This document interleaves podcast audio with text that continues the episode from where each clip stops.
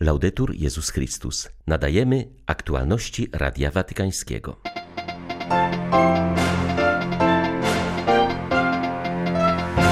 Nie można pozwolić, by pięć firm farmaceutycznych trzymało w szachu cały świat, uważa prezes Papieskiej Akademii Nauk Społecznych. Franciszek ma rację, polityka musi odzyskać przewagę nad gospodarką, dodaje profesor Zamani. W Niemczech rozpoczyna się ekumeniczny tydzień dla życia.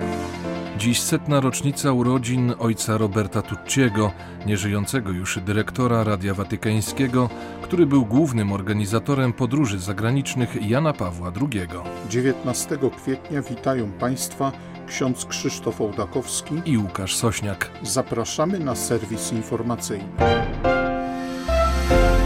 Papież Franciszek doskonale zdaje sobie sprawę z historycznych przemian, które zaszły we współczesnym świecie. Dlatego właśnie podkreśla, że to demokratyczna polityka musi odzyskać kontrolę nad gospodarką, mówi profesor Stefano Zamani, przewodniczący Papieskiej Akademii Nauk Społecznych, komentując w Radiu Watykańskim niedawne przesłanie Franciszka do międzynarodowej konferencji na temat polityki zakorzenionej w ludzie. Profesor Zamani potwierdza, że w ciągu ostatnich 30 lat zaszły epokowe zmiany. W konsekwencji to ekonomia dominuje dziś nad polityką.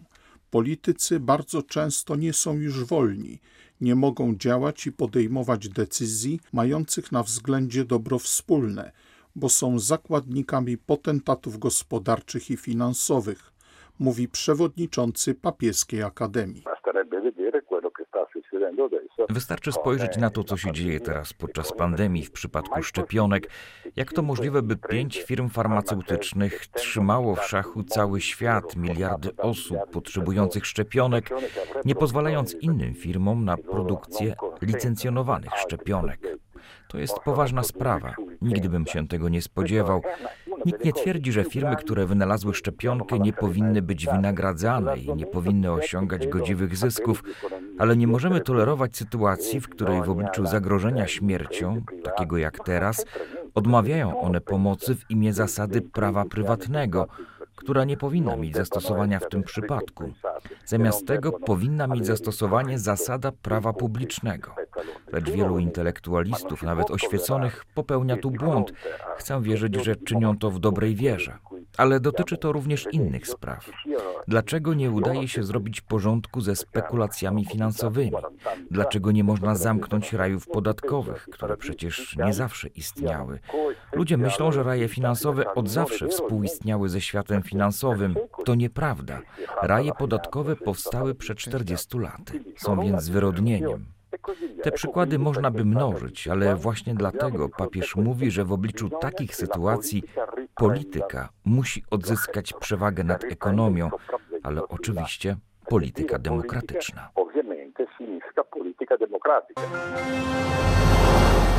Rząd Wielkiej Brytanii rozważa wprowadzenie certyfikatów szczepień. Na ich podstawie będzie można wejść do takich miejsc jak kluby nocne, obiekty sportowe oraz uczestniczyć w festiwalach muzycznych. Pojawiła się też propozycja ich zastosowania w restauracjach i niektórych sklepach. Chrześcijańscy przywódcy ostrzegają, paszporty szczepionkowe mogą spowodować medyczny apartheid, a ich tworzenie jest nieetyczne. W liście otwartym skierowanym do premiera Borisa Johnsona grupa ponad 1200 anglikańskich, protestanckich i katolickich duchownych stwierdziła, że rządowy plan nie pomoże w ochronie przed koronawirusem. Liderzy wspólnot chrześcijańskich zapowiedzieli, że jeśli dojdzie do wprowadzenia paszportów, to nie będą one uznawane w ich wspólnotach, a do kościołów będzie mógł wejść każdy. Podkreślają, że wyniki badań wskazują, iż szczepionki dobrze chronią przed wirusem i dla osoby zaszczepionej nie ma większego znaczenia, czy inni wokoło są też zaszczepieni, czy nie. Osoby zaszczepione nadal mogą być nosicielami wirusa, więc nazywanie takiej osoby bezpieczną dla otoczenia jest nonsensem, czytamy w liście. Duchowni stwierdzają również, że wprowadzenie paszportów szczepionkowych byłoby nieetyczną formą przymusu. Ryzykujemy stworzenie społeczeństwa dwupoziomowego, medycznego apartheidu, w którym podklasa ludzi, którzy odmawiają szczepień, jest wykluczona z istotnych obszarów życia publicznego, piszą liderzy wspólnot. Ich zdaniem istnieje uzasadniona obawa, że takie rozwiązanie rozpowszechni się jako metoda zapobiegania rozprzestrzenianiu się innych chorób. Ten program ma potencjał, aby doprowadzić do końca liberalnej demokracji, jaką znamy, i stworzyć państwo nadzoru, w którym rząd wykorzystuje technologię do kontrolowania pewnych aspektów życia obywateli. Jako taki stanowi on jedną z najbardziej niebezpiecznych propozycji politycznych w historii brytyjskiej polityki, czytamy w liście. Rada Wykonawcza Agencji do Spraw Edukacji, Nauki i Kultury ONZ sporządziła listę 60 wielkich postaci, które obchodzą ważne rocznice w latach 2022-2023. Lista tych osób jest również wyrazem docenienia geniuszu chrześcijańskiego, który objawiał się w ciągu wieków. W gronie osób wskazanych przez UNESCO znalazł się polski matematyk i astronom Mikołaj Kopernik. Kolejną postacią na liście jest tormiański rycerz, święty Nerses Wielki, który został biskupem i świętym. Już w trzechsetnym roku naszej ery obalił aksjomat, że Kościół identyfikuje się ze szlacheckością. Kolejnymi osobami są czeski biolog Grzegorz Mendel, który odkrył mechanizmy genetyki człowieka oraz młoda francuska zakonnica klauzurowa święta Teresa z Lisieux, której dusza fascynowała pokolenia nie tylko wierzących. Mówi ksiądz Francesco Follo z Papieskiej Rady Kultury. San Giovanni Paolo II Święty Jan Paweł II mówił, że wiara, która nie staje się kulturą, nie jest wiarą dojrzałą.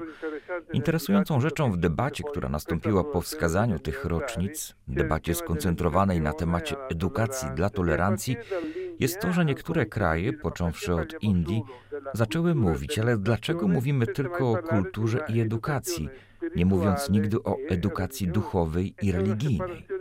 To oddzielenie typowe dla Zachodu i dla Europy, sięgające XIX, a nawet XVIII wieku. Także Deribak mówił, że można stworzyć społeczeństwo bez Boga, ale będzie ono zawsze przeciwko człowiekowi.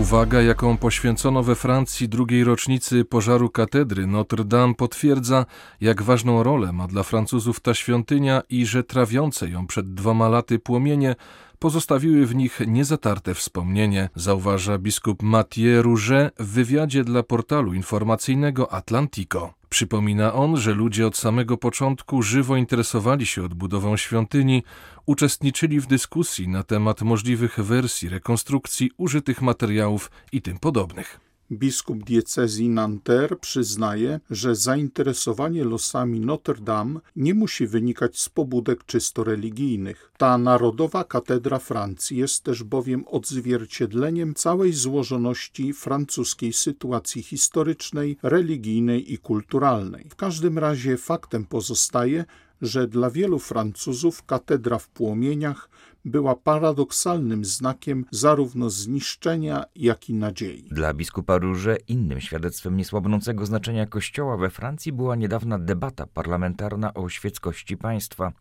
Jej faktycznym celem była walka z islamskim radykalizmem, jednak dla wielu polityków stała się okazją do antykościelnych wystąpień.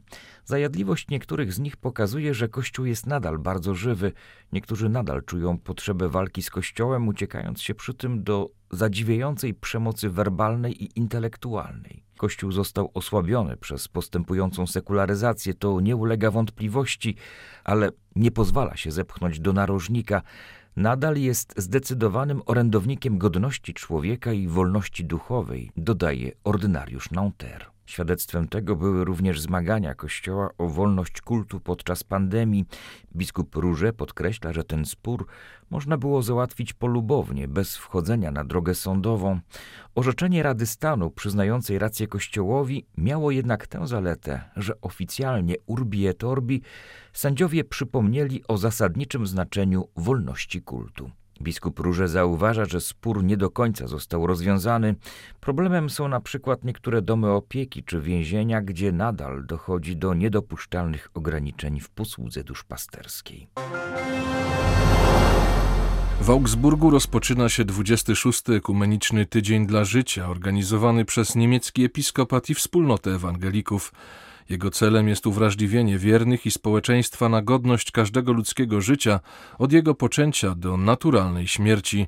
Tegoroczne wydarzenie koncentruje się na ostatnim etapie egzystencji i nosi hasło Życie w umieraniu. Temat ten zainspirowały zmiany w niemieckim prawodawstwie dotyczące prawa do życia. W lutym ubiegłego roku Federalny Trybunał Konstytucyjny zalegalizował wspomagane samobójstwo. Biskup pomocniczy Augsburga Anton Lozinger przybliża w rozmowie z Radiem Watykańskim argumenty Kościoła przeciwko eutanazji. Jego zdaniem wspomagane samobójstwo to równia pochyła, która znacznie przyspieszy proces legalizacji eutanazji, czemu Kościół katolicki i większość pracowników służby zdrowia w Niemczech stanowczo się sprzeciwiają. The German Bishops' Conference warns Episkopat Niemiec obawia się, że z czasem eutanazja i wspomagane samobójstwo będą w naszym kraju zwyczajną formą umierania. Wprowadzenie legalnej eutanazji oznacza zmianę roli lekarzy w tym procesie, sprawi, że lekarze z pomocników staną się wykonawcami. Pojawi się presja na osoby starsze, wymagające opieki i chore, które nie chcą być ciężarem dla swoich krewnych, aby się jej poddały. Tymczasem samobójstwo nie jest odpowiedzią na trudne sytuacje, które pojawiają się wraz z kończącym się życiem. Zamiast niego potrzebna jest pomoc, wsparcie i dobra opieka paliatywna oraz rozwój perspektyw życiowych dla osób cierpiących. Musimy budować społeczeństwo z ludzką twarzą, które jest zdecydowane pomóc w życiu, a nie we wspomaganym samobójstwie.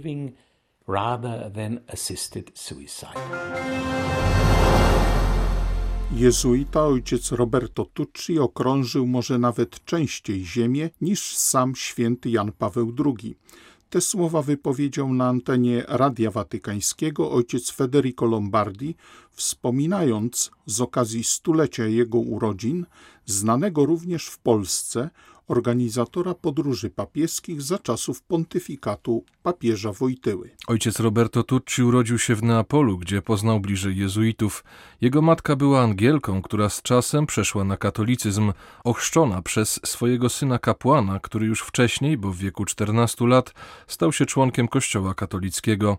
Uważa się, że był pierwszym kapłanem, który nawiązał kontakt z działającą w obszarze kościołów protestanckich Światową Radą Kościołów. Ojciec Tucci został potem dyrektorem generalnym Radia Watykańskiego, a następnie objął funkcję głównego organizatora podróży papieskich, które za czasów pontyfikatu świętego Jana Pawła II stawały się coraz częstsze. Ojca Roberto Tucciego wspomina ojciec Federico Lombardi, były szef watykańskich mediów.